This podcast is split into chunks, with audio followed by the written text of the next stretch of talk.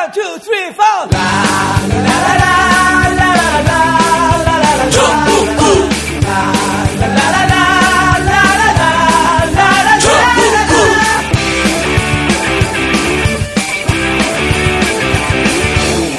Now you're listening 정국구. 정봉주의 전국구 특별판 아, 일본 도쿄에 나와서 시작하겠습니다. 최고급 프리미엄 김치를 소개합니다. A2 플러스급 프리미엄 김치. 영부인 김치. 내가 담근 것보다 더 청결하게. 내가 산 재료보다 더 좋은 재료로. 내가 만든 것보다 더 맛있게. 1박 2일에 출연한 전주명인 박영자 선생님의 손맛으로 담근 해썹 인증의 최고급 프리미엄 김치. 인터넷에서 검색한 뒤 지금 주문하세요. 우리는 생각했습니다. 실외는 가까운 곳에 있다고. 우리가 파는 것은 음료 몇 잔일지 모르지만 거기에 담겨 있는 것이 정직함이라면 세상은 보다 건강해질 것입니다. 그래서 아낌없이 담았습니다. 평산네이처, 아로니아 친, 친, 친. 지금 딴지마켓에서 구입하십시오. 정봉주의 전국구 제작비 마련과 스튜디오 마련을 위한 아, 여러분들의 후원을 기다리고 있습니다. 아, 월 5천 원 이상 CMS로 해주시면 감사하겠고요. 팟빵 전국구 방송 페이지에 가시면 어, 배너 광고가 있습니다. 아, 클릭하시면 후원하실 수 있습니다. 아, 매번 도와달라고 해서 죄송하지만 그래도 도와주세요. 감사합니다. 아, 오늘 그 모신 게스트 손님은요. 동경 케이센 여자대학교 이영채 교수님입니다. 교수님 안녕하세요. 네, 안녕하세요. 아, 처음 뵙겠습니다. 예, 긴장하셨어. 아니요, 워낙 유명한 방송이라. 아, 그리고 특별 게스트 여러분들이 좋아하는 좀 지저분한 인간. 내가 왜 지저분해? 다시 해, 다시. 뭘 다시 해? 다시 해. 뭘 다시 해. 다시 해. 아니, 우리가. 누가 지저분해? 아, 이게 당연히 목욕해서 알았어. 아. 여기서 지금 이틀 동안은 같이 자고 있는데, 아, 7월 1일 날 왔어요. 7월 1일 날 와갖고, 사실은 고리 1호기 원전 전문가를 만나러 왔는데, 7월 1일 날 우리가 도착한 날, 원전 전문가 교수 펑크가 나고, 근데 난리가 난 거야, 이게. 당신이 얘기해, 난리가 난 거를. 그러게요. 7월 1일 날, 어, 총리 관저, 아베 신조 총리 관저 앞에서 데모가 있는데, 일본은 데모를 그렇게 많이 하는, 썩 좋아하는 민족은 아닙니다. 그래서, 어, 뭐, 그나, 환경이나, 그 다음에 혐한, 할- 혐한류 때문에 지금 데모가 있지만, 그건 동시다발적으로 조금 조금 있는데, 어, 만여 명 이상이 총리 관저 앞에서 계속 데모를 하고 있고, 또 충격적인 것은 분신 시도가 있었어요. 어, 일본에서 분신 시도는 거의 없는 일이어서 제가 일본 축구 기자 친구가 한국에서 분신 자살이 왜 이렇게 일어나는 이유에 대해서 저한테 심각하게 물어본 적이 있었어요. 그래서 그랬는데 일본에서 분신이 일어날 정도로 굉장한 일이라고 해서 그렇습니다. 신문마다 어디마다 신문 일면을 아베가 지금 도배하고 있고 새 시대, 일본의 새 시대가 열렸다고 하는데 이게 뭔지 7월 1일 날. 네. 예. 근데 교수님, 그, 일단 근무하시는 대학이, 예. 그 별로 유명한 대학이 아니죠? 예, 케센 여자대학교는, 예, 한국에는 별로 잘 알려져 있지 않지만 저희는 작지만 강한 대학이라고 생각을 해요. 여자대학교잖아. 예, 그리고, 이 인간은 여자애만 나오면 좋아갖구나. 예, 동경에서 한, 신주께서 한 25분 정도 떨어진 곳인데, 예. 시내네요. 예, 시내는 시내죠. 경계선인데, 음. 한국에서는 지금 성공회 대학하고 자매 결혼을 하고 있어요. 성공의 예, 대학하고. 예, 성공회 대학하고 위치나 성격이나 거의 똑같다고 생각하시면 아, 됩니다. 일종의 대한 대학이고 조금 그렇죠. 그 살짝, 진보적인 살짝 빨간 거를 그런 게 아니라 가르치는 진보적인 의식이 있는 대학. 의식 있는 대학. 우리 조희연 교육감을 배출한. 그렇지 배출한 이재동 저- 교육감을 배출한 그렇죠. 뭐 조희영 교수님도 저희 학교에 개건연구원으로 오셨고, 에, 조희영 교수님 일본에 1년 오셨을 때 예. 다른 대학에서 많이 데려가려고 했는데 조희영 교수님이 선택한 대학이 저희 학교였습니다. 어, 그것은 조희연 교수 일본에 있을 때 너하고 같이 있었어요. 아, 예. 놀, 교수님이 놀 줄은 알아요? 아, 그렇죠. 무슨 이야기만 하면 항상 노트북 꺼내서 막 이렇게 기록을 하세요. 너무 많이 적어요, 그 인간. 근데 아마 여기 와서 많이 공부를 하셔서 네. 아마 교육감 되는데 도움이 되셨는지 모르겠습니다. 술집을 두 분이서 가시진 않으세요? 아, 가지는 않으세요. 그래요? 집에서도 항상 책 보고 조희연 교수요? 예, 조영 교수님은 항상 저하고 같이 한 3개월 정도 같이 생활했어요. 이런 만화. 아, 예, 저희 집에서도. 그 조희연 교수가 예, 그 이번에 교육감이 된게 예, 어, 정봉주 전국구 예. 때문에 됐어요. 아, 말도 안 되는 소리 아무도 말고. 안 나올 때 저희가 나와갖고 아니 우리 나오고 난 다음 그 다음 날 예. 네이버 검색 순위 하루 종일 올라가 있는 거야. 예, 말도 안 되는 소리 말고 참. 아니 근데 7월 1일 날 예, 예. 네. 7월 1일 날 무슨 일이 있었습니까? 자위대와 관련된 행사였죠. 그렇죠. 예, 6월 30일이죠. 7일 1일 전날 신주쿠 남쪽 출구에서 예. 젊은 남성분이 분신을 시도하셨어요. 네. 근데 일본에서 분신이라는 것은 아주 좋은 의미가 아니죠. 일본은 분신 사바. 예. 뭐 분신 사바. 분신 사바가 뭐야? 몰라? 영화를 그렇게 많이 봐놓고. 네. 예, 근데 그것은 지금 현재 한국에서 보도가 되고 있지만 예, 일본에서 헌법을 개정하지 않은 채 네. 일본 자위대를 해외에 예, 전쟁하는 곳으로 파견을 하려고 하는 네. 그런 아주 어, 일본에서는 이해할 수 없는 이러한 지금 사태가 일어나고 있죠. 이것에 대해서 일본 사람들이 답답해하지만 네. 누구도 그, 그게 대중운동을 크게 되지는 않았기 때문에 한 남성분이 분신 자살을 시도하셨지만 일본 일본 사람인가? 예, 일본의 어. 중, 중년 분이셨던 것 같아요. 근데 언론에 안 나오더라고요. 아, 일본에서는 그렇죠. 아주 아사신문에서도 아주 작게 기사가 났지만 일본에서는 NHK 안 나옵니다. 예, 그렇게 나오지 않죠. 일본 특히 데모한다든지 집회하는 뉴스는 신문에서 거의 다뤄지질 않고 네. 전국에서도 지금 많은 실제 이- 현재 지금 헌법 개헌 해석이라고 하는데 네. 예, 구체적인 절차를 밟지 않고 예. 어, 내각에서 예. 헌법을 바꾸려고 하는 거죠. 아니 헌법을 해석을 다시 한다는 건데 예. 헌법상 잘못됐다는 거 아니에요. 그러니까 헌법을 무시하겠다는 거네요. 아베는. 기본적으로는 그렇죠. 네. 그러니까 7월 1일 날이라는 것은 아까 질문을 하셨던 것은 7월 1일은 1954년에 일본이 자위대가 창설된 아. 해이죠. 한국 전쟁 후네요. 한국 전쟁 직후에 원래 자위대의 성격이라는 것은 한국 전쟁이 터지면서 예. 자위대는 급조돼서 만들어졌어요. 원래 자위대의 성격은 일본은 어, 45년 이후에 미국의 GHQ가 일본을 점령했었죠. 예. 그렇다면 그렇기 때문에 일본은 일본 군인과 경찰이 다 해체된 상태죠. 네. 근데 1950년에 갑자기 한국 전쟁이 터졌죠. 예. 그랬을 때 일본에 있는 미군이 한국으로 파병을 가야 되는데 그렇다면 일본은 누가 지키느냐는 거죠. 그래서 미군을 대신해서 일본 내에서 소요가 일어나면 되지 않기 때문에 막 급조됐던 게 자위 경찰 그렇죠. 이게 그러니까 초기에 경찰 자위 경찰이에요. 경찰. 그러니까 일본 자위 경찰의 초기의 특성은 미군을 대신해서 일본을 통제하겠다는 기구였던 거죠. 근데 이게 한국 전쟁이 끝나고 나서 이제 54년에 7월 1일자로 공식적으로 자위대로 이름을 바꾸게 된 거죠. 자, 자위대가 예. 아, 역할을 계속했습니다. 91년도에 그렇죠. 그 중동에 이제 첫 파병이 됐죠. 그때도 그렇죠. 크게 논란이 있었는데 예. 그때는 뭐 미국이 원하니까 뭐 뭐 그 전투병이 아니다 뭐다 이렇게 했습니다. 그 이후에 아프가니스탄도 있었고요. 몇몇 소요가 되는데 이렇게 파병했었는데 그때마다 헌법 논란이 거세게 예. 일었죠. 일본의 헌 참 많이 하네 그래도. 예. 주진우 기자는 많이 아니. 기, 기자 기자 맞네 이거 진짜 막 진짜. 자, 빨리 그러니까 빨리 일본의 좀 해, 좀. 시간 예, 시간 조용히 많아 좀 천천히 해. 당신 그러세요? 시간 없어요. 교수님 지금 이- 오늘 지금 한국 들어가야 되거든요. 아. 그러니까 천천히 했는데 비행기 못 타게 이- 천천히. 아, 네, 네. 예, 예. 그 일본의 헌법과 일본 자위대에 대해서 조금 이해하실 필요가 있는데 네. 예, 일본 헌법은 어, 쉽게 말하면 두 가지 특성이 있어요. 네. 그것은 선에는 일본의 천황이 일본의 모든 국체의 중심이었죠. 예. 근데 일본의 천황을 신에서 사람으로 떨어뜨렸죠. 그래서 상징 천황제. 천황은 더 이상 힘을 갖지 않고 상징적인 존재다. 음. 이게 일본 헌법의 특성이죠. 그리고 또 하나 일본 헌법의 특성은 구조를 가지고 있죠. 헌법 구조. 헌법 구조는 첫째 일본은 절대 전쟁을 하지 않는다. 네. 둘째 일체의 무력을 갖지 않는다. 예. 셋째 적이 공격을 해도 교전하지 않는다.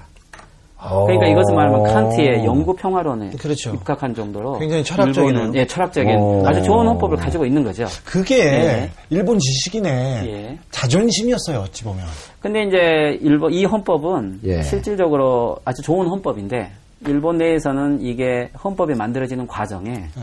어, 원래 일본의 전전 세력들은 솔직히 말하면은 이런 평화 헌법을 만들려는 생각이 없었어요. 네. 그들은 어, 헌법 초안을 내놨을 때 천황이 그대로 다시 상징의 중심이었고 여성들에게는 선거권도 주지 않았고 네. 그러면 전전의 일본의 메이지 헌법, 제국 헌법과 전혀 다르지 않은 헌법을 가져온 거죠. 네. 이것을 메가더가 당시 보고 아 이대로는 안 되겠다 싶어서 음. 일본이 아 미국이 여기에 새로운 헌법안을 초안을 내놨고 2차 세계대전 이후에 47년에 일본 헌법이 만들어지는 과정이죠. 예. 그래서 결국에는 미국에 물론 메가더 안이 나왔지만 이것은 또한 일본 사람들이 예, 그 평화 헌법의 기본 틀을 전체 국민들에게 제안을 했고 국민들은 이 미국의 보, 아니 일본의 예, 전전의 군국 세력들이 아닌 새로운 평화 헌법안을 일본인들이 동의했기 때문에 아. 이것은 일본인들이 만든 헌법이죠. 사실 예. 일본의 왕은 전범의 우두머리 아닙니까? 그렇죠. 그 전범의 우두머리를 살려주고 이 헌법을 대신 준 거죠. 그것은 어떻게 보면은 그렇죠. 교섭을 한 거죠. 네. 일본의 천황을 전범으로 기소, 기소 하지 않기 위해서 그런다면은 또한 이 아시아 국가들 중에서 봤을 때는 네. 어, 일본을 왜 처벌하지 않느냐. 네. 그리고 일본이 다시 언제든 전쟁할지도 모르지 않느냐. 그렇죠. 이것을 위해서 어, 아시아 사람들을 설득하기 위해서도 구조라는 것은 필요했는지도 모르죠. 그래서 내놓은 게 아니죠. 예. 근데 이제 구조가 되어 있지만은 구조는 그렇게 쉽게 말을 하면은 어, 구조가 어, 자기가 말하면 우리가 누구에게 공격을 받았을 때 예. 당연히 누구든지 자기는 거기에 대해 방어할 권한이 있는데 일체 이 방어한다는 자위권이라는 것을 예. 헌법 구조에는 마치 없는 것처럼 보였죠. 그렇지만 이, 구- 이 헌법이 그래서 일본에서 승인됐을 당시부터 우리가 보면 쉽게 말하면 자유권은 두 가지가 있어요. 하나는 개별적 자위권이라는 것과 집단적 자위권이라는 거 있죠. 지금 문제가 된 건 집단적, 집단적 자위권이죠. 자위권이죠. 집단적 자위권이라는 것은 어, 무력 군사력이 뭐. 전체적인 다른 동맹국에 대해서도 내가 그 동맹국을 구할 수 있게끔 공격하러 같이 나가주는 것이고 개별적 자위권은 나에게 공격이 왔을 때 나이가 왔을 때 나 스스로를 방어할 수 있는 자기 방어권이죠. 그래서 이 초기 일본 헌법이 47년에 승인됐을 때부터 실제 일본 헌법은 어, 동맹국을 도와주러 가는 집단적 자위권은 존재하지 않지만 일본 헌법 자체가 모든 무력을 포기하고 있는 게 아니고 최소 자기 방어권. 일본은 그래서 초기부터 개별적 자위권이라는 것은 있었다. 가지고 있다. 아, 가지고 있다. 네, 이것을 음. 계속 인정을 하면서 평화법 구조를 가지고 온 거죠. 그렇다면 일본 사람들은 자 우리가 일대 모든 무력을 갖고 있지 않다면 우리는 어떻게 보호하느냐? 그랬을 때 미국이 자 우리가 일본을 보호해주겠다. 군사 우산을 해주겠다라고 했기 때문에 일본은 평화헌법을 또 받아들였을 수도 있죠. 그래서 그렇지만 미일 안전보장의 논리는 모순을 가지고 있는 게 미국은 일본이 공격을 받을 때 도와줄 수 있지만 일본은 미국에 미국이? 대해서 도와줄 수 없다. 왜 그러냐면 평화헌법 구조가 평원법 구조. 일본은 무력을 행사하지 예. 못하기 집단적 자위권을 행사할 수 없기 행사할 때문에. 음. 수 없겠기 때문에. 그래서 미일 안전보장 속에서 일본은 구조를 가지고 자기의 개별적 자위권이 있다는 속에서 전후를 계속 해왔던 거죠. 그렇지만 이번에 지금 문제가 되죠. 7월 1일 날 1일 뭔 날은- 짓을 한 거예요? 그렇죠. 7월 1일 날 그래서 이제 일본은 지금까지 에, 적이 우리를 공격에 올 때만 우리가 최소 방어를 할 수 있다는 그것을 우리가 전문 용어로 전수방위라고 하죠. 지키는 것을 전제로 하는 방위권이었던 거죠. 예. 근데 7월 1일 날 이제 이것을 바꿔서 우리의 동맹국인 미국이 예, 공격을. 받았을 때 또는 미국하고 다른 지역에 가서 전쟁을 하고 있을 때 우리의 동맹국이 공격을 받았을 때 일본은 거기에 지원을 할 수 있다. 자, 헌법을 안 바꾸고 그게 헌법을 가능한가? 바꾸지 않고 이걸 했다기 때문에 논쟁이 되고 있는 거예요. 헌법을 바꾸려고 아베가 아베도 예. 그렇고 그 전에도 계속 노력한 사람들이 있었어요. 한 두 번 크게 그렇죠. 예, 좌절됐지 않습니까? 그렇죠. 음. 래서 편법을 써서 헌법은 두고 헌법을 해석하는 거를 달리해서 애둘러 해석해서 네. 이제 에, 전쟁을 할 수도 있다 이 얘기를 하는 거네요. 그러면은 예를 들면 미일 안전보장 조약이 처음 만들어진 게 1960년입니다. 예. 네. 60년에 미국은 아 일본을 이 군사력을 갖고 있지 않는 게 너무나 불편했던 거죠.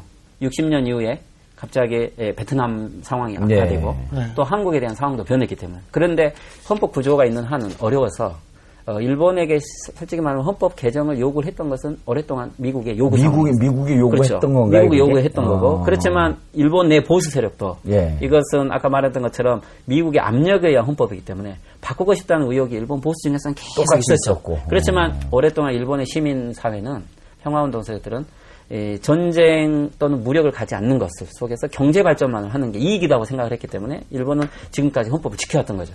음. 거기에 등장했던 게 아베 내각이 2000년도 중반에 등장을 하죠. 예. 결국 잘못된 정책으로 아베 1차 내각은 실패하고 그만뒀죠. 네. 자, 2차 2차, 내각. 2차 내각이 2012년에 등장을 해서 음. 지금 문제가 되었던 거죠. 아베는 생각을 좀 바꿨어요.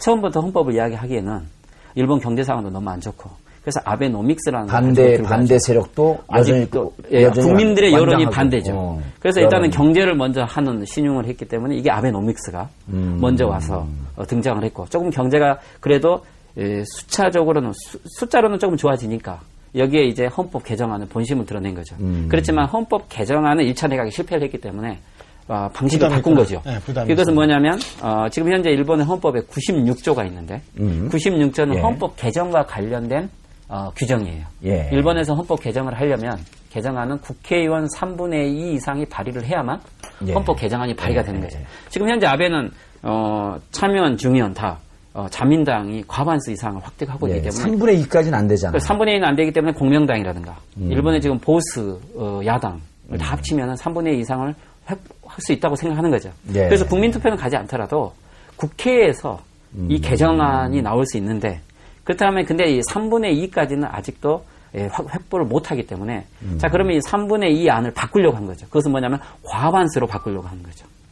어, 국회에서 과반수 이상만 돼도 이 헌법 개정안을 발의할 수 있도록 만들는 그러니까. 지금 현재 있는 이 96조가 그렇죠. 어디에 해당하고 속해 있는 법이에요? 이 헌법에 있는 헌법을 개정하기 위해서는 국회의원 3분의 2 이상의 발의안이 필요하다. 발의안이 필요한데 이것을 이제 3분의 2 이상으로는 안 될 것 같으니까 예, 과반수만 그러니까 그걸 바꾸기 위해서는 여전히 국회의원 3분의 2의 동의를 동의를 얻어야 돼. 얻어야 되지만 어, 그것 자체를 어, 아. 룰을 내놨을 때 대단히 어, 이것에 그렇죠. 거네. 이것에 대해서 말 그대로 꼼수죠. 그렇기 때문에 이것에 대해서 워낙 또 어, 반응이 안 좋았던 것은 어떻게 축구를 축구를 하다가 중간에 예. 룰을 바꾸느냐. 그렇죠. 그러다 보니까 여론이 안 좋아서 이 96조 안도 포기를 했죠. 음. 그러다 보니까 이제 유일하게 남은 수단이 어, 내각에서 장관들끼리 모여서 어, 헌법 개정에 거의 해당하는 지금 현재 어, 일본의 이 집단적 자유권이라는 안을 헌법 개정까지는 못 갔기 때문에 어, 자위대를 해외에 파병하는 형태를 내각에서 결정하겠다. 아니 그게 그게 가능한가 이게 법을 바꾸지 나온 거죠. 않고? 법을 바꾸지 않고 그렇죠. 어떻게 가능하지 그게? 내각에서 결정을 하겠다는 것도 그래서 이제 이것은 어, 일본 내에서도 지금 입헌지를 가지고 있는 일본 사회 내에서는 논쟁이 많은 겁니다. 어떻게 국회 결의도 없이 결의도 없이 법을 무시하고 개정하지 않고 예. 어떻게 헌법이 그- 제한하고 있는 예, 헌- 헌법이 제한하고 있는 내용을 내각에서 바꾸려고 내가 하느냐. 결정만으로 할 수 있느냐. 이것은 여러 가지 쉽게 말하면 우리나라 헌법을 대통령 선거- 선거제가 되어 있는데 내각에서 어, 박근혜 대통령 이후에 내각에서 그냥 결정을 해서 간선제로 그 바꾸겠다. 장관 내각이라고 하는 것은 이제 장관들이 몇 명 모여서, 모여서. 간선으로 바꾸겠다 이런 거나 다를 바 하나 다를 없는 거 바가? 없는 결정을 한 거죠. 그렇지만 이제 이 아베 내각도 어, 바보가 아닌 게 이 내각 결정이 갖고 있는 효력이 어, 헌법의 지금 현재 이념, 즉 어, 개별적 자위권을 어, 일본은 가지고 있고 예. 그리고 또 일본의 헌법에서는 집단적 자위권에는 지금 제한을 하고 있지만 몇 가지 조건에 한해서 이 집단적 자위권을 행사할 수 있는 것이 현재 일본 헌법 전문에는 보장되어 있다. 즉 그것은 뭐냐면 일본의 국민의 생명이 위협되고 있다든지 음. 즉각적인 어, 위협이 있다든지 음. 이런 부분이 있는 몇 가지 새로운 조건 속에서 일본은 집단적 자유권도 보장할 수 있다라는 해석을 해버린 거죠. 교수님, 네. 일본이 수많은 전쟁의 역사가 있었습니다. 그렇죠. 사실은 일본은 평화헌법을 가져도 되는 것이 예. 일본까지는 안 왔지 않습니까? 한국도 안 오고 중국도 안 오고 그렇죠. 미국에서 왔습니까? 그러지 않았습니다. 근데 이 친구들이 진주만 갈 때도 그랬고 저기 한국 올 때도 그렇고 중국 본토로 갔을 때도 명분이 그런 거 아니었습니까? 거기에 있는 한국 거기, 거기에 있는 일본 사람들 그렇죠. 어 거기 있는 일본 사람들을 구하려 간다. 거기에 있는 뭐 우리의 물, 그 재산을 보호하러 간다. 뭐 아니면 중국 본토로 가려니까 길을 비켜라. 예. 그리고 그렇죠. 저기서 중국에서 우리를 치려고 하기 때문에 중국을 갖고 전쟁을 해야 된다. 그래서 니네들은 뭐 이런 길을 식으로 비켜줘라. 예. 이게 말도 안 되는 명분을 가지고 자유권이라고 얘기를 하면서 전쟁을 일으켰던 역사를 가지고 있지 않습니까? 그렇죠. 세계 대전도 이렇게 일으킨 거 아닙니까? 참전한 것도. 아니 그렇죠. 이제 근데 이게 이해가 안 되는 게 음. 이제 여기 우리 주진우 기자는 또 이제 훌륭한 기자이지만 국회의원 안 해봤잖아요 여기는. 그렇죠. 그러니까 이제 지금 난 답답한 게 아, 어떻게 법을 개정하지 않고 헌법의 정신을 바꾸는 헌법에 규정된 걸 바꾸는 걸 내각에서 결정할 수 있고 국민들이 이 부분에 대해서 동의를 하는 거예요? 그러니까 어떻게 돼? 뭘 하자는 거야? 읽어봤어, 그렇죠. 그거를? 아, 저 봤는데 제가 좋아하는 오에이 겐자브로 선생은 절대 반대하고 계세요. 반대하죠. 그러니까 이게 아니, 이 이해를 못 하겠는데. 대의제 민주주의의 한계점이라고 하는 게 예, 이게 파시즘이죠. 그렇죠? 이 선거에 의해서 아베 정권이 당선이 됐지만 예. 실질적으로는 전체 국민의 과반 이상을 획득한 건 아니고 어, 대의제 민주주의에서 어쨌든 소선거구제에서 한 명이라도 당선되면 다수가 되는 거니까 예. 이 구조를 가지고 마치 국민들이 모든 권한을 다 부여한 것처럼 음. 어, 그러한 어, 권한을 일방적으로 행사하고 있는 거죠. 아니, 그러니까 이게 예를 들어서 아베 정권이 그, 예를 들어 같은 자민당 내에서도 아베가 물러나고 그렇죠. 다른 사람이 총리가 됐을 때 네. 그분이 이게 헌법적으로 그 법적으로 보장되어 있는 게 아니기 때문에 이 그 내각에서 이걸 계속 유지할 수 있다라고 하는 거를 어떻게 담보를 하죠? 그 이후에도? 그렇죠. 그렇지만 내각 결정은 예. 그 나름대로 효력이 있는 게 일단 내각 결정은 어떤 하나의 방침이라고 그러니까 한 생각하는 그게더 법으로 좋죠. 따지면 법 아래 시행령쯤 되는 거 그렇죠. 정도죠. 그래서 이번에 물론 결정은 했지만 일본이 그렇다고 해서 어, 7월 1일자로 예. 이 내각 결정으로 집단적 자유권을 인정했다고 하지만 7월 2일자부터 일본이 곧 집단적 자유권을 행사할 수 있느냐 하면 그렇진 않아요. 그걸 위해서는 지금 여러 가지 법령들이 아니 필요한 그렇죠. 거죠. 법령들도 필요하고 다른 법 개정도 필요하고 그렇죠. 나중에 헌법 개정까지 갈 수도 있겠지만 계속 절차가 그렇죠. 필요할 거 아닙니까? 그렇죠. 하지만 이게 갖는 의미가 안전핀이 뽑혔다는 거 아니에요. 전쟁이나 전쟁 억제 안전핀이 여기서 뽑혔습니다. 굉장히 예, 방향을 잡아서 아예 가버렸어요. 그래서 이것은 효력이 없지도 않고 있지도 않다고 하는 것은 우리가 어, 이것은 어떻게 보면 일본의 아베도 예. 어, 저희 사회당이라든지 일본의 야당 세력들의 방식을 도용한 건데 무라야마 다마라고는 들어보셨죠? 네네. 그죠? 예. 무라야마 다마는 일본의 내각에서 처음으로 공식적으로 역사 사죄를 한 문서로 남긴 거죠. 예. 그렇지만 이 무라야마 다마도 원래는 국회에서 결의를 했어야 되는 문제죠. 아시아에 대해서 음. 전쟁에 대해서 공식적으로 사죄를 했다고 한다면 국회에 결의를 했어야 되지만 당시에 국회에서는 이게 결의가 안 되기 때문에 무라야마 내각 결의를 한 거죠.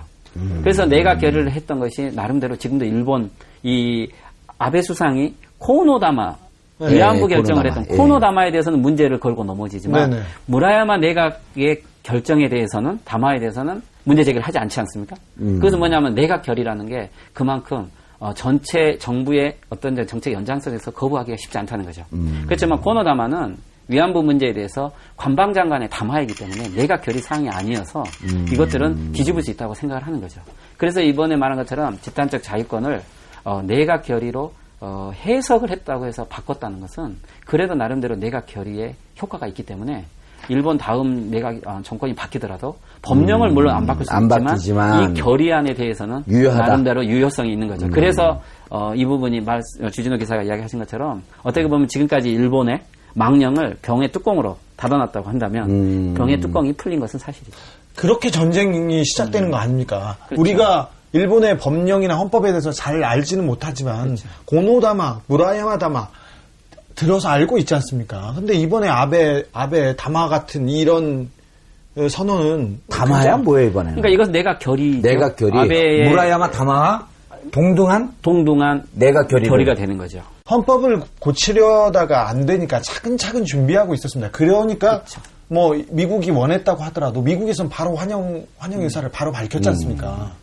근데 우리의 대응이 우리의 저- 우리 정부도 일본이 저쪽으로 가겠다. 특별히 전쟁에 대해서, 특별히 자위권에 대해서는 이쪽 방향으로 계속 가는 걸 보고 있었는데 왜 우리 정부는 아무런 대응을 하지 않고 있을까요? 아, 교수님이 그걸 어떻게 알아?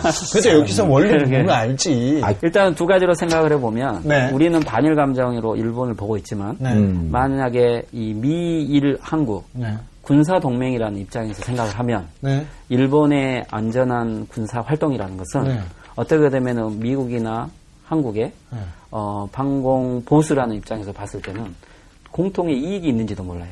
예를 들면 반일이라는 감정보다 방공산주의라는 중국이라든지 북한에 대한 대응을 생각을 하게 된다면 중국이 지금 급격하게 대두했고 미국의 힘은 약해졌고 약해지고. 자 그렇다면 동아시아에 이 한국의 힘만으로 대응하지 못한다고 했을 때 솔직한 본심을 물어보고 싶은 거죠.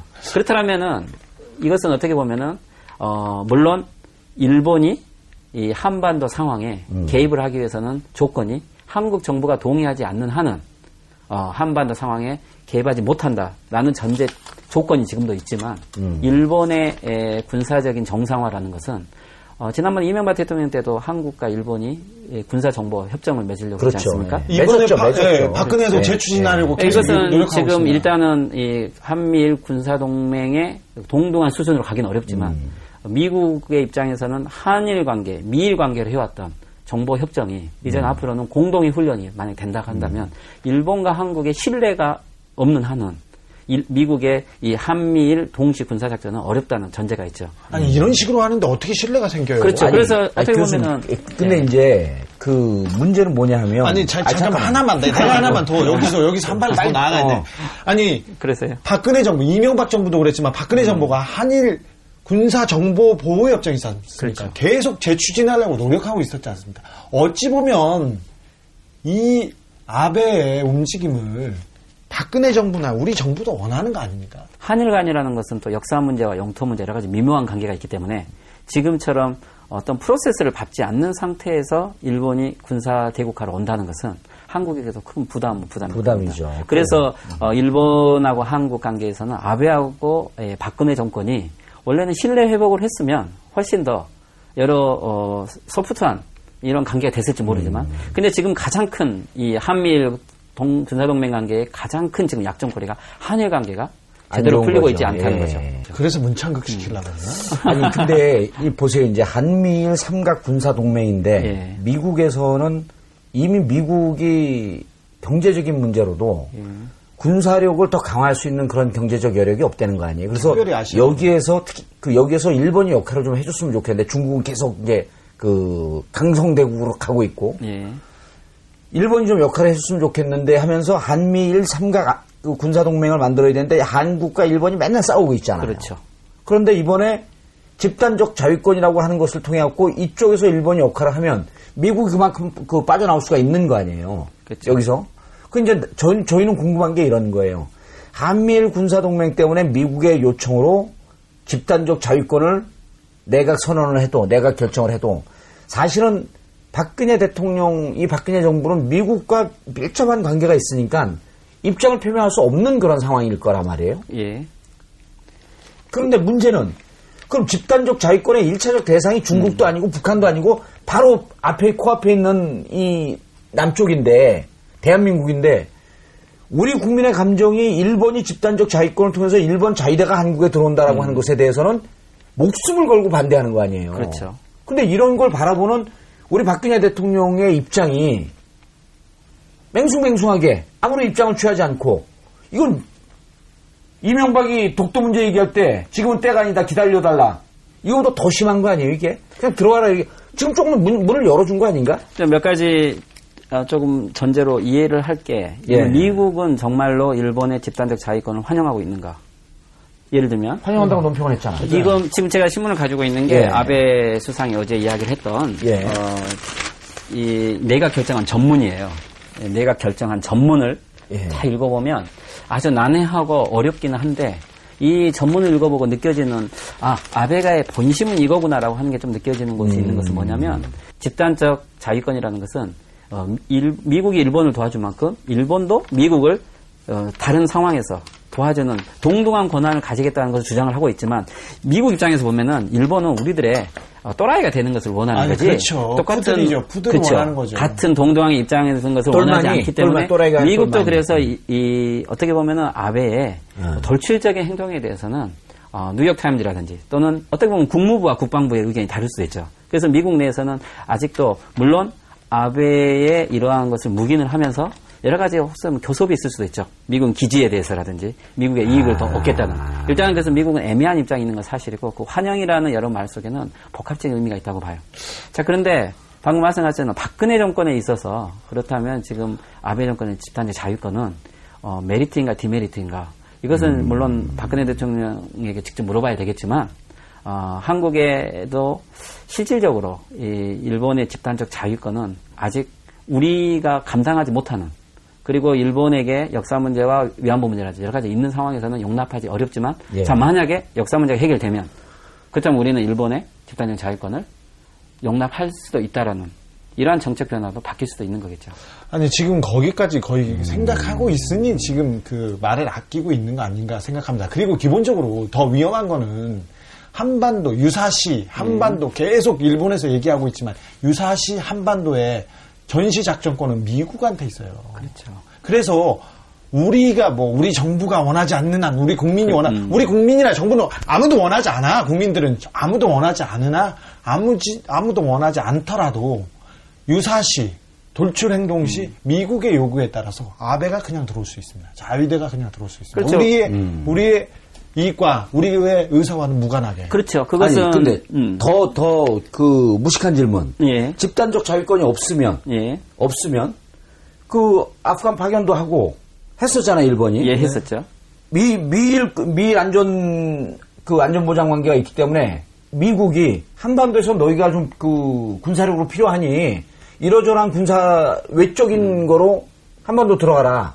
라고 하면 못 들어왔나요? 그 이전의 법들은 아무리 법이 만들어졌어도 개별적 자위권이라는 즉 그 일본이 공격. 받았을 때 예. 또는 일본은 공격을 받아도 어, 현재 전쟁으로. 간 거지 음. 간게 아니고 부흥이라든지 경제 개발이라든지 지원을 위해서 간 거기 때문에 개별적 자위권의 범위를 일체 벗어나지 않는 범위 내에서의 자위권의 에, 행사를 인정한 거죠. 음. 그렇지만 이번에 내각 결의라는 것은 말 그대로 가서 어, 공격을 하면 공격도 할 수 있고 그리고 같은 동맹국들이 공격을 받으면 일본도 똑같이 동맹국으로 공격을 하고 말 그대로 세계 어느 전쟁이든지 전쟁에 적극적으로 개입할 수 있는 길이 열린 거네. 개입이죠. 그러니까 이게 헌법 구조가 그것을 막고 있다고 어, 지금까지 해석을 했는데 그렇게 하는 행동도 헌법 구조 내 범위 내에서 하도록 해석을 바꾼 거죠. 구, 구한 말에 구한말에 뭐 윤호 사건도 있고 몇 가지 사건이 있었는데 상선이 처음에 가지 않습니까? 예. 프랑스나 미국 상선이 그 앞에 그렇죠. 얼쩡얼쩡 가다 포 쏘고 그러면 니네가 우리를 공격했다. 우리 그렇죠. 자국민을 공격했기 때문에 자국민을 보호하기 위해서 전쟁을 일으키지 않습니까? 음. 그렇죠. 아베가 계속 요새 얘기하고 있는 게 미국 선박을 지키기 위해서 음. 미국 선박을 지키기 위해서 음. 배 하나 어디 그냥 지나가다 이게 돌출 행동을 여기에서 저지르고 음. 그리고 일을 저지를 수도 있어요. 그게 그러니까 지금 이 아베가 어 아베 수상이 지난 어제 7월 1일 날 어, 집단적 자위권의 이후에 기자회견 했을 때 걸려진 사진 그리고 그 이전에도 어, 설명했을 때 항상 쓰고 있는 사진이 미군 함대에 예. 아이를 등에 업고 어, 그리고 여자아이하고 함께 구출하는 네네. 이 장면은 어, 실질적으로 뭐 왜 위험하냐면 집단적 자위권의 개념을 잘못 쓰고 있는 거예요. 집단적 자위권이라는 것은 말 그대로 미국이 한국 전쟁이 일어났다. 미국이 전쟁에 개입을 한다. 여기에 한국을 지원하기 위해서 미국과 함께 공식적으로 요청을 하는 어떻게 보면은 거대한 군사작전의 개념인 예. 거죠.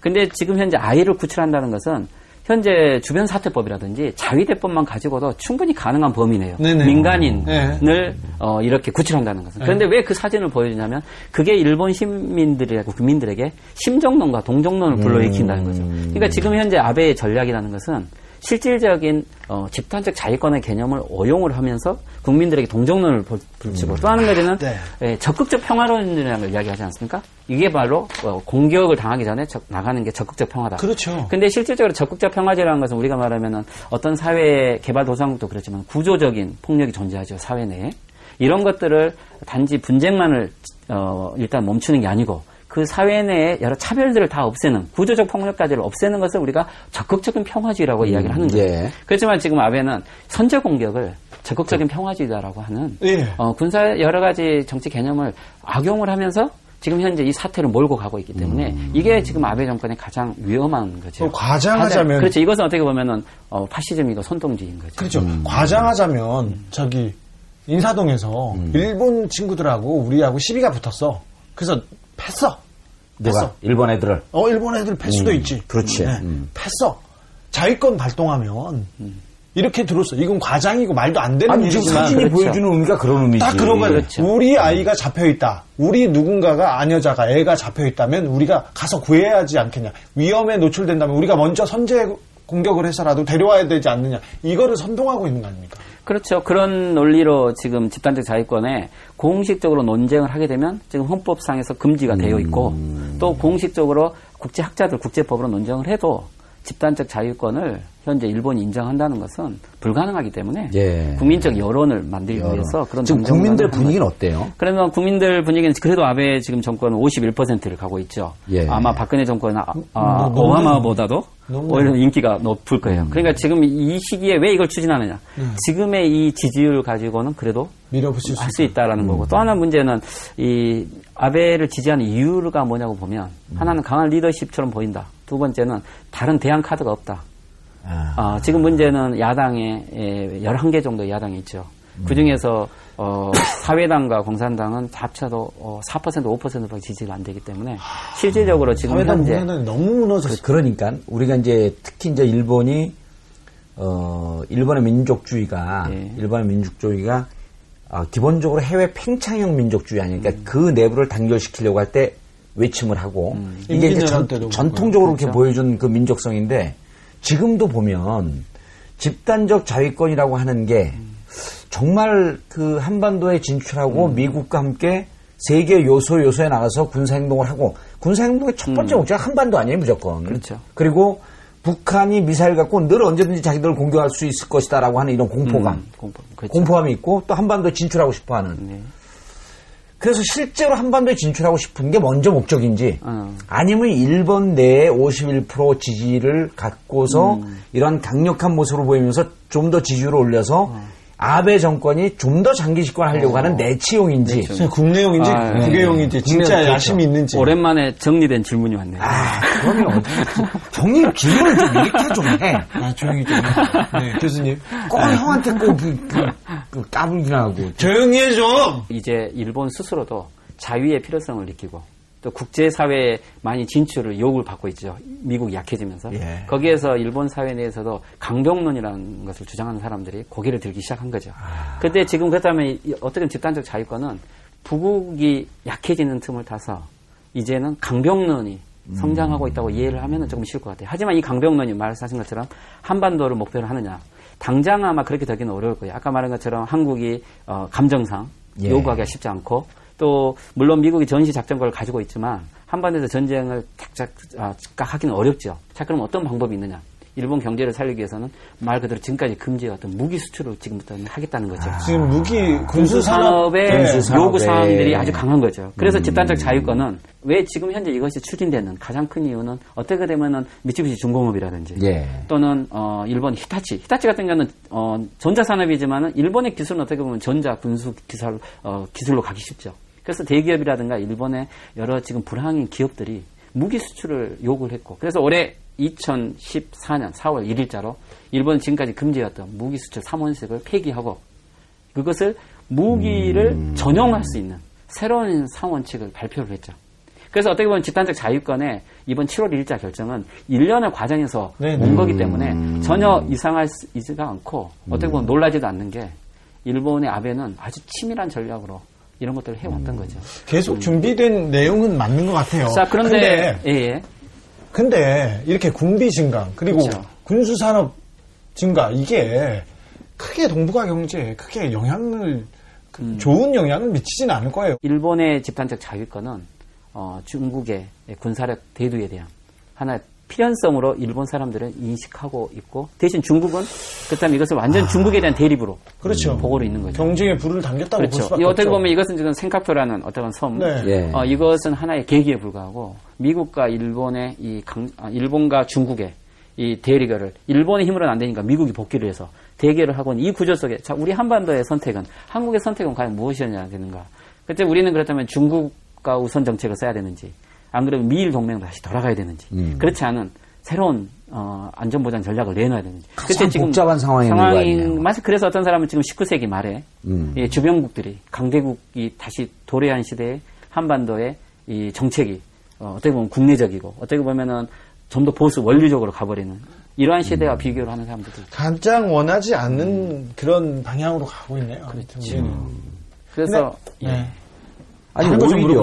오히려 네. 그런데 이제 어 중국과 일본의 군비 경쟁이 예. 군비 경쟁이 불가피해지고 그 미국이 지금 원 원하고 있는 거 아니에요. 있죠. 근데 지금 우리 대한민국의 경제 상황이나 이런, 이런 게 그 군비 경쟁 우리가 쫓아갈 수도 없고 그렇죠. 그리고 이 미- 그 일본이 이렇게 군사적으로 부흥하는 거에 대해서 아무런 입장을 취하지도 못하고 그래서 근데 어, 떻게 지금 그러니까 그쵸. 국민들은 분노하고 있는데 정권은 분노하지 않고 있는 상황 아니에요. 그래서 저는 한일 관계에 특히 한국에 에, 유일하게 지금 이 어떻게 보면 위기를 그래도 정지시키고 위기에 지금 막고 있는 것은 한국의 시민사회의 힘이라고 봐요. 예를 들면 미 한미 한일 관계가 보수 대연합으로 예. 군사 동맹으로 가, 어, 가게 되면 어떻게 보면 한미일 군사 동맹이 완성이 되는 거죠. 그렇지만 지금 한일 관계를 그래도 어, 박근혜 정권이 일본에 대해서 친일 정책을 쓰지 못한 것은 나름대로 한국의 국민의 시민사회가 음. 도덕성과 민주성과 그리고 어, 제대로 된 외교를 원하고 있는 거죠. 그래서 쉽게 저는 정리를 아까 얘기 거죠. 잘했네. 문창극을 세운 게이 집단적 자위권으로 가기 위한 초석 같은 아, 초석. 굉장히 좋은 어. 좋은 카드였어요. 어찌 보면 그러니까. 일본이나 미국의 입장에서는 그렇게 맹목적이고 앞뒤 안 가리는 그런 보수 보- 이건 보수라고 얘기를 할 수 없는 친일파들이 필요한 그러니까요. 거예요. 구한말에 친일파가 나라를 말아먹듯 또 한 번에 친일파가 필요했던 아니 거예요. 실제로 문창극 떴을 때요. 우리 국민들이 놀라울 정도로 사실은 친일 세력이 그렇게 많은 줄 몰랐던 거예요. 보수의 맨 얼굴입니다. 맨 얼굴. 그 민낯이 딱 공개가 됐는데 예. 문창극을 국민들이 보기에는 다 반대할 것 같았지만 예. 실질적으로 보수를 위장하고 있었던 이 친일 세력들이 고개를 들면서 문창극을 보호해야 된다라고 하는 이 분위기가 이 보수라고 하는 쪽에서 물막 본물 터지듯이 터졌어요. 그러니까 한국의 친일 세력이 그렇게 많이 은폐되어 있었던 거예요. 어, 이명박 아니 박근혜 대통령이 이제 어, 지명 철회를 하려고 주저했을 때 어, 박근혜 대통령한테 비난하고 나서면서 문창극 지키기에 나섰던 사람들이 굉장히 많습니다. 30% 40%에 육박합니다. 자기들이 박근혜도 못 믿겠다. 이제 신당을 만들어야 되겠다. 그러니까 친일 신당을 만들겠다는 거예요. 그래서 저는 그 한국 정세라는 것은 물론 국내적인 문제로 보이지만 한국 문제는 항상 국제적으로 봐야 된다고 예. 그것은 맞습니다. 지금 단지 이 어떻게 보면 보수 세력이 등장한 한국만의 상황이 아니죠. 음. 일본도 역사 교과서를 다 바꾸고 철저하게 보수화된 세력들이 전면으로 등장하고 타이완도 대만도 지금 그런 상황이죠. 음. 역사를 다시 부정하려는 어, 이런 보수 세력들이 등장하고 있고 중국도 친일, 친일이 고개를 들기 시작을 해? 마찬가지 있죠. 지금 북한도 내부적으로 보면 그런 상황 아닐까요? 그래서 어떻게 보면은 이 지금 동아시아에 왜 보수 세력들이 어떤 형태로 등장하고 있는가? 저는 한국의 모습은 다른 나라에서도 똑같이 일어나고 있다고 생각을 하시는 게 좋아요. 그래서 심각하네. 우리의 한반도 문제는 절대 국내적인 문제가 아니죠. 정봉주의 전국구 드디어 공개 녹화가 있습니다. 7월 12일 토요일 오후 3시 부산 해운대 넥스코에서 열립니다. 선착순 입장이고요. 누구나 참석 가능합니다. 부산 고리와 월성원전의 심각성에 대한 문제가 주제입니다. 많은 참가 바랍니다. 알겠습니다. 저기 저는 이제 가야 되니까 빨리 몇 가지만 물어보겠습니다. 음. 일본이요. 일본은 일본 정부는 믿을 수가 없어요. 후쿠시마 원전 이후엔 더 믿을 수가 없어요. 여기에서 스시 먹어도 됩니까?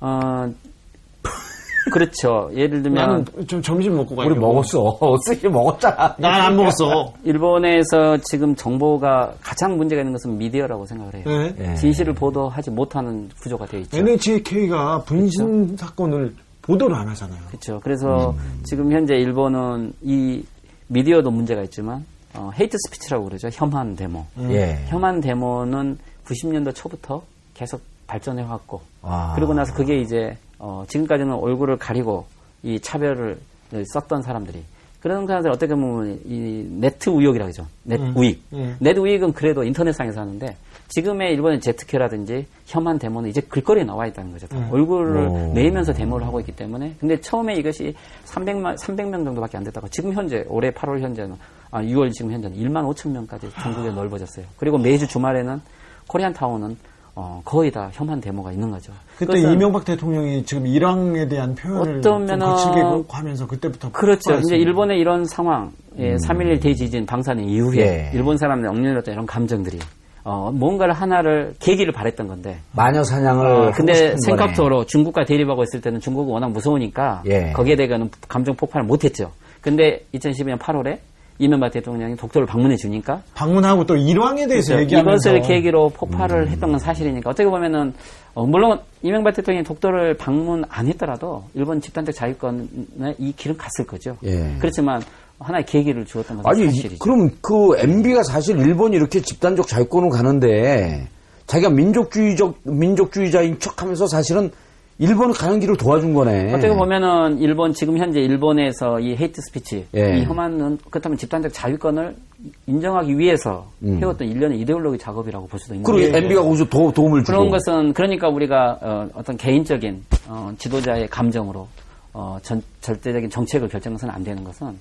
어, 아니 그때 그 지- 감정으로 막 자기가 민족주의적 이런 감정으로 간 게 아니고 그때 당시에도 굉장히 코너에 몰려 아, 있었어요. 코너에 몰려 있었을 뿐만 아니라 그때 가- 당시에서도 일반 그 조중동 이런 보수 언론 말고 어 이른바 사회관계망 서비스 이런, 이런 네. 데서는 저거 고의로 일본 방문한 거 아니냐 일본 도와주려고. 그래서 그날은 어, 일본에서 주- 중요한 회의에서 일본이 어, 소비세 인상안을 발표한 날이었죠.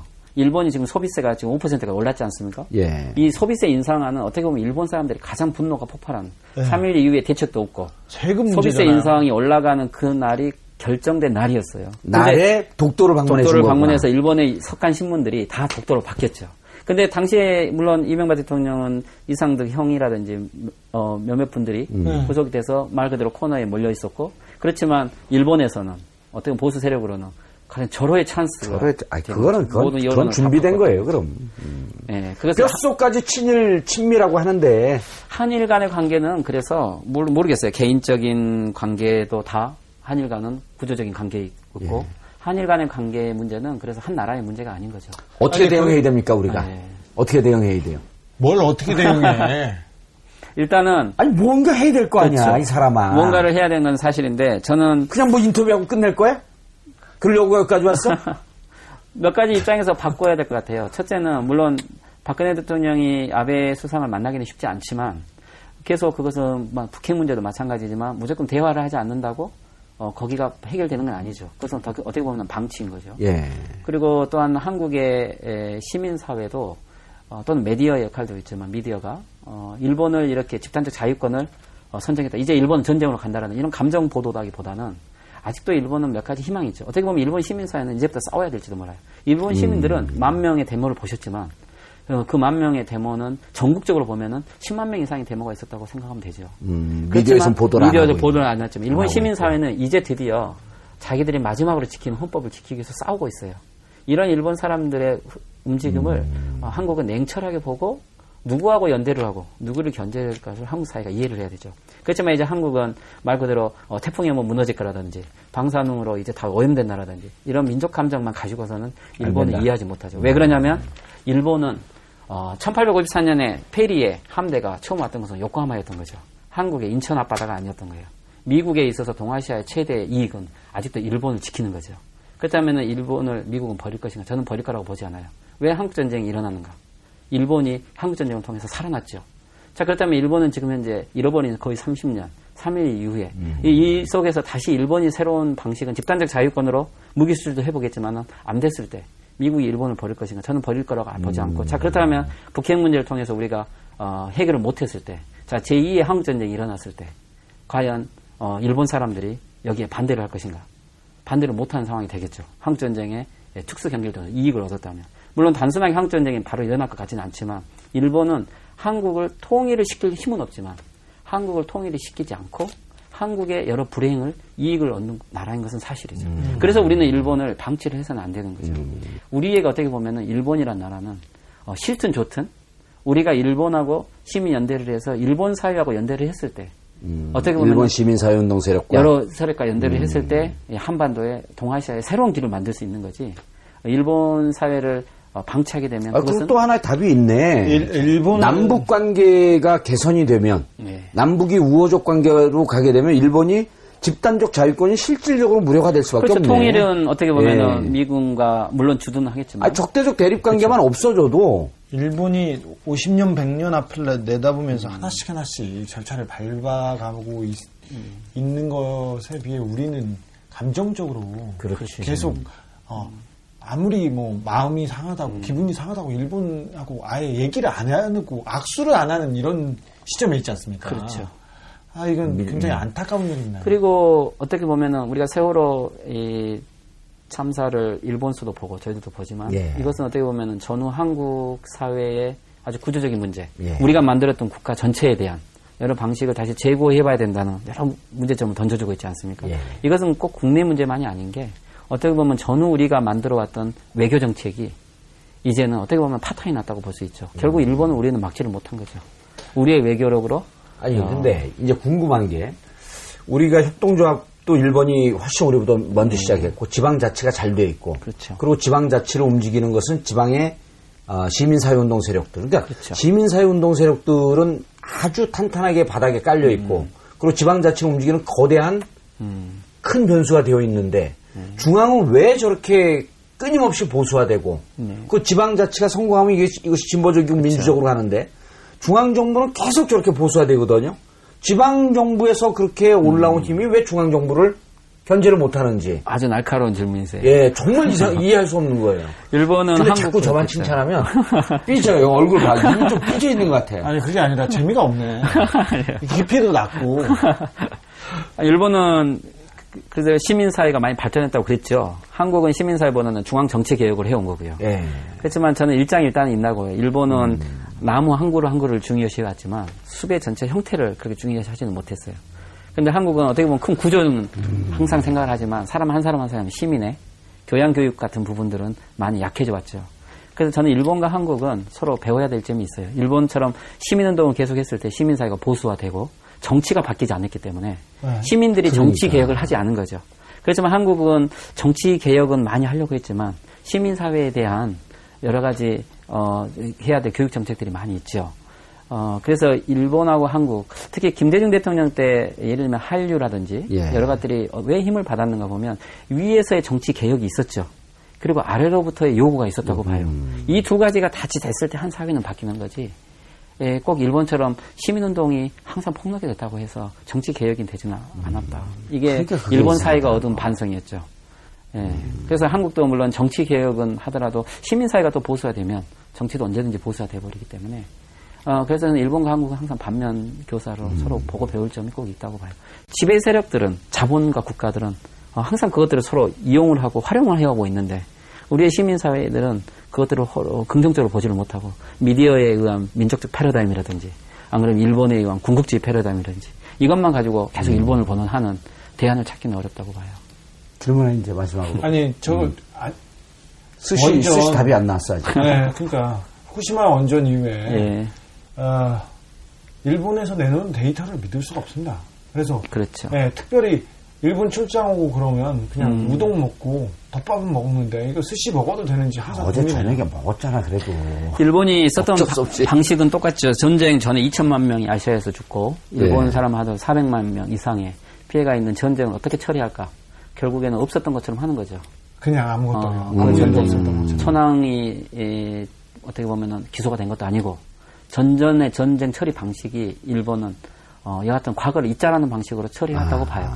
그렇지만 무시, 무시 하자 그냥. 그런 식으로 볼 수도 있죠. 후쿠시마도. 예, 벌써 그러니까 전쟁의 과거의 역사를 청산하지 못했던 것은 3.11 이후의 후쿠시마의 사태는 이것은 전쟁보다 더 어, 떻게 보면 몇 억 년 더 심각한 이상 상황 아니에요? 해결할 상황이고 지구 전체를 생각하더라도 심각한 문제죠. 네. 그래서 이것을 마치 후쿠시마가 없었던 것처럼 그래서 미디어에서 점점 보도를 하지 않고 사람들의 기억에서 잊어지고 일본인들 스스로도 근데 지금도 심각한 문제가 바- 드러나고 있는 거예요. 심각한 문제가 드러나기보다는 더 매일 매일 더 심각해지고 있는 거죠. 매일 매일 매일매일. 방사능은 쌓이고 있는 거고 이제 계속 그 후유증은 야, 모든 드러나고 있고. 있는 거고 범위는 점점점 넓어지고, 넓어지고 있고, 있고. 세대는 점점점 깊어지면서 문제가 일어나겠죠. 얼마 전에 저기 일본의 국민 사회자가 한 분 있었는데 네.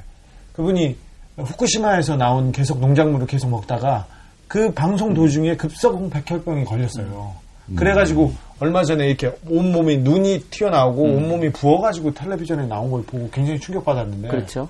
그걸 보는 후쿠시마 농산물을 다 먹은 거야? 아니 거기서 후쿠시마 농산물을 안 먹기 때문에 자기네들이 프로에서 그냥 음. 괜찮다. 홍보해주- 아니, 괜찮다고 아. 계속 먹다가 음. 백혈병이 걸린 거예요. 눈이 이렇게 튀어나온 거야? 네. 근데 물론 이제 일본에서는 어, 원폭 피해자 2세들이 아직도 보상을 받느냐 안 받느냐 하는 문제는 어, 직접적인 연관성이라는 것을 증명하기가 쉽지 않다라는 논리를 계속 내어놓은 거죠.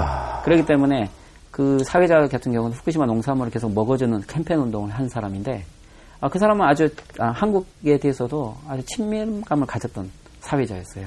오. 근데 물론 물론 실질적으로 후쿠시마 농산물의 직접적인 피해라는 것들을 어, 증명할 수 증명할 수 증명할 수 없죠. 없다라는 논리로 어, 설명을 하고 있지만 그렇지만 어, 후쿠시마 현장에 있었던 여러 사람들은 어, 이런 문제들이 또 외부로 나갔을 때 그것이 어떻게 보면 피해를 본다고 생각하는 주민들도 있는 거고 오히려 더 진실을 더 알려야 된다는 주민들도 있는 거고 어, 그렇지만 미디어가 안 어, 알리고 이런 있잖아요. 부분들을 알리고 있지 않는 거죠.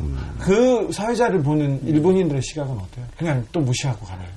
그렇죠. 얘기하고 싶지 어, 않아요. 왜 그러면 사람들에게 미디어에서 우리 그 대부분 어, 미디어의 역할이란 게 어, 떤 사회 방향이 이끌어가느냐가 아주 중요한데 어, 될 수 있으면은 어, 진실을 보도할 수 있는 이제 구조가 거의 안 돼 있는 거죠. 그래서 한국에도 어, 역시 미디어를 장악하는 게 권력을 연장하고 어, 기업을 연장시키는 하나의 방식이라고 한다면 일본은 벌써 그게 어, NHK의 노조가 어, 1945년 어, 정- 정전 직후에 NHK 노조는 어, 파업을 해서 패배를 했고 이후에 모든 언론들이 보수화되어 있기 때문에 지금은 정부가 통제를 하지 않아도 자발적으로 아. 어, 보도를 하지 않는 구조. 실제로 그것은 꼭 권력의 작용만이 아니고 어, 자본이 그것을 요구하는 거죠. 어, 광고라든지 아, 그러니까 후쿠시마도 없었던 것처럼 점차 어, 거의 보도하지 일- 않고 이, 이- 잊어먹고 가자. 지금 생활을 하시는 걸 보면 거의 일상생활에 후쿠시마를 도쿄에서는 거의 생각하지 못하고 근데 시- 그 실제로 도쿄도 고농도 오염군이라는 거 오염 아니에요? 지역이라고 볼 수 있죠. 그렇지만 이런 부분들을 어, 모두가 다 말자. 이야기를 하지 않는 쪽으로 간다고 볼 수 있죠. 그렇지만 또 하나가 단점이 있는 건 그렇다고 해서 일본이 모든 게 또 다 오염되어 있는 거예요. 일본도 그 나름대로 언론의 감시가 있고 또 일본의 어, 여러 어, 지식인들이라든지 현장의 시민운동들이 계속 연, 연결하고 있지만 이 방사능이라는 게 꼭 동그라미를 이렇게 2kg를 진다고 해서 2kg가 모두 다 농도가 같은 건 아니죠. 바람의 방향에 따라서 같은 예. 신주쿠에서도 A라는 지점과 B라는 지점은 전혀 틀리죠. 다른 거죠. B라는 지점은 방사능이 전혀 검출되지 않지만 A라는 지점은 후쿠시마보다 어느 한 지역은 포인트가 높게 나올 수도 있는 거예요. 오늘- 방사능의 흐름에 따라서요. 오늘 오전에 지진이 있었는데 네. 느끼셨어요? 못 느꼈어. 어, 저 누워 있는데 지진이 있었어요.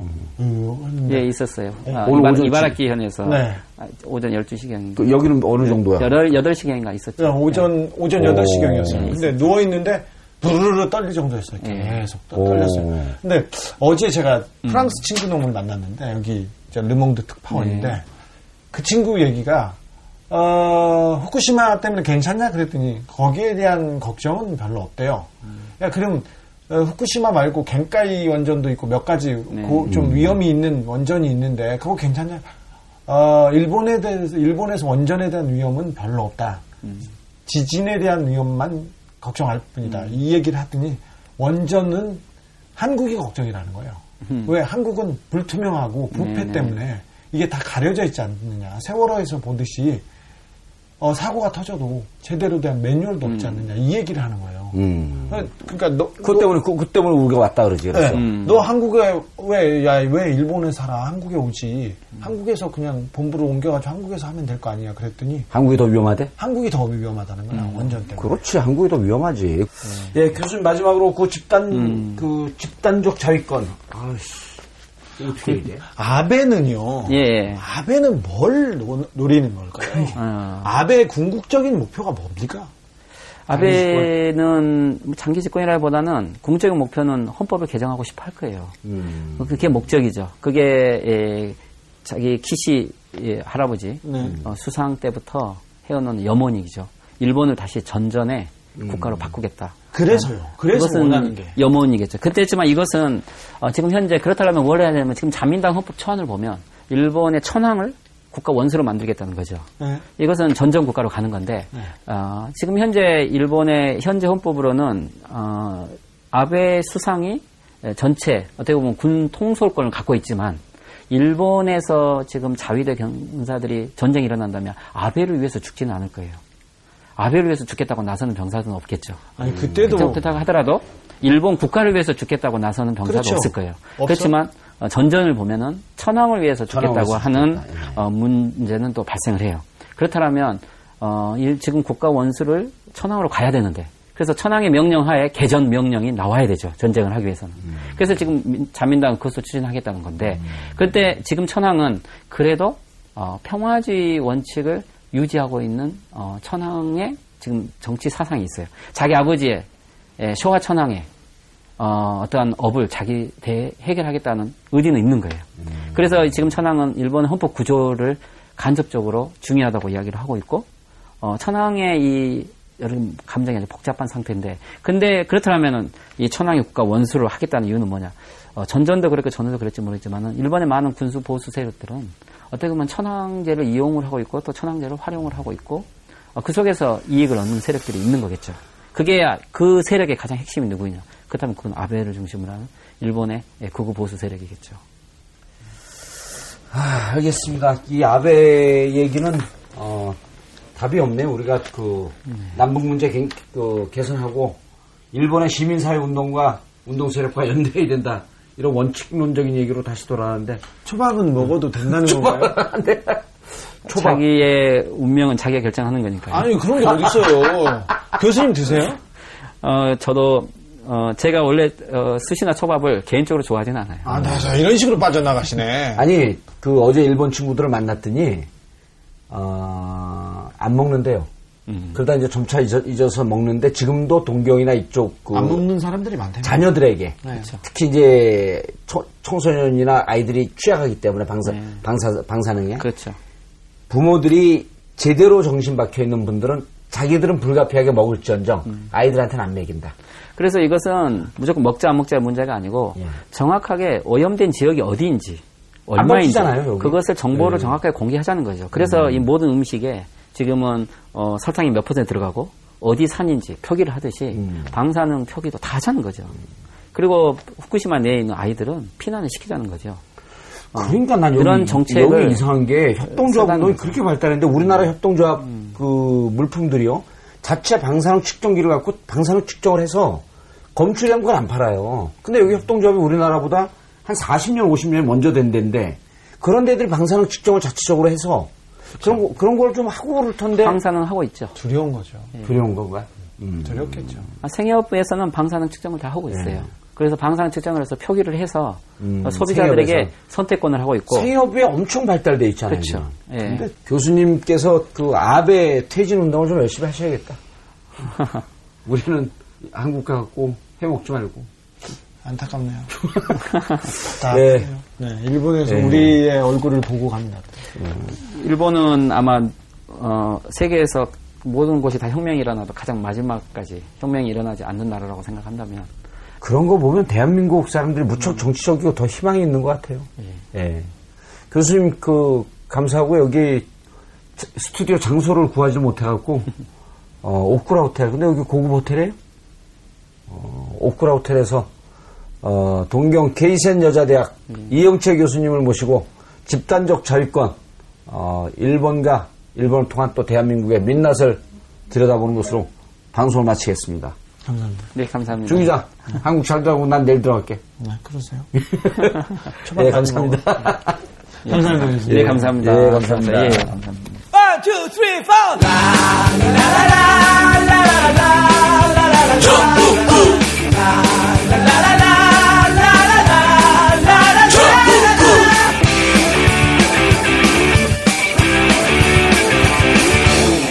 Now you're listening Jungle Goo.